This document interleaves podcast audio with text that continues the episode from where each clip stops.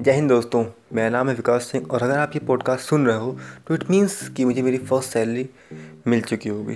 अब सैलरी मत पूछना क्योंकि भाई मैं एक लड़का हूँ और लड़के से उसकी इनकम नहीं पूछी जाती तो मत पूछना वो। और हाँ क्योंकि ये मेरा एक्सपीरियंस है तो यहाँ कोई कंक्लूजन मैं नहीं देने वाला ठीक है? मैं आ, मेरी समझ से मैं कम से कम दो चार साल के बाद ही इस बात का कंक्लूजन दे पाऊँगा कि मेरा ये डिसीज़न अच्छा था या बुरा था। गाइज़ एज़ यूज़ुअल जब मेरे कॉलेज ख़त्म होने वाले थे, उसके मैं कुछ महीने पहले से ही तैयार था कि कॉलेज ख़त्म होती ही दो से तीन दिन के अंदर मुझे जॉब चाहिए। क्योंकि अगर मैं घर पर रहूँगा तो बहुत दिक्कतें हो जाएँगी, काफ़ी फ्रस्ट्रेशन रहेगा, काफ़ी परेशानी रहेगी। तो मैं उसके लिए तैयार था।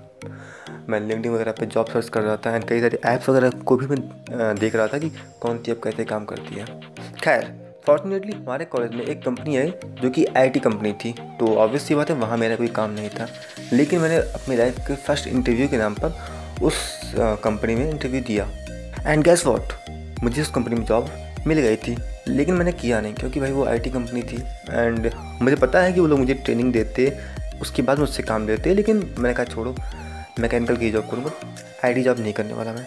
खैर, अब नॉर्मल थी बात है, कुछ दिन के बाद एक मैकेनिकल कंपनी भी हमारे कॉलेज में आती है। उसकी भी मैंने इंटरव्यू दी एंड मुझे वहाँ पर जॉब मिल गई फॉर्चुनेटली बट मैंने उसको भी नहीं किया, क्योंकि इसके लिए बहुत दूर जाना पड़ रहा था। औरंगाबाद साइड में कहीं पर तो मैंने कहा, रुको, कोई और कंपनी आएगी तो उसमें जाएँगे हम। ठीक है?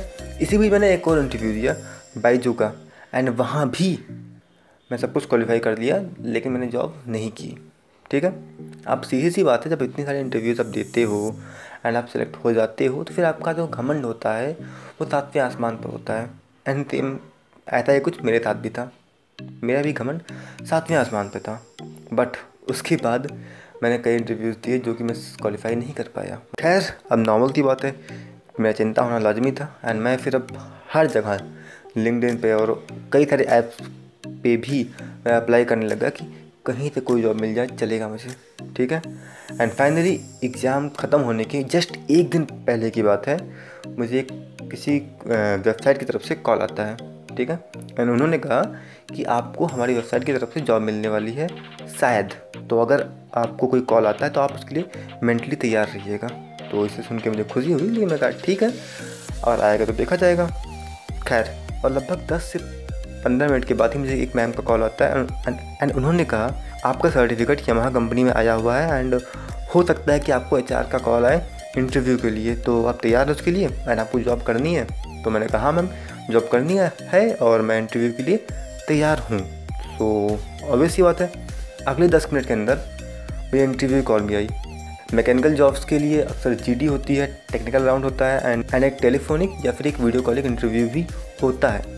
खैर, मुझे मैम ने समझाया कि क्योंकि तुम फ्रेशर हो तो सीधी सी बात है, तुम्हारा टेक्निकल राउंड का कोई मतलब नहीं बनता है। और क्योंकि तुम फ्रेशर हो तो सीधी सी बात है, मैं फ्रेशर्स के बीच में क्या जीडी कराऊँगी? तो तो कुल मिला के बात ये हुई कि मेरा कोई भी टेक्निकल राउंड नहीं होगा जस्ट एक टेलीफोनिक राउंड हुआ उसके बाद मुझे जॉब मिल गई।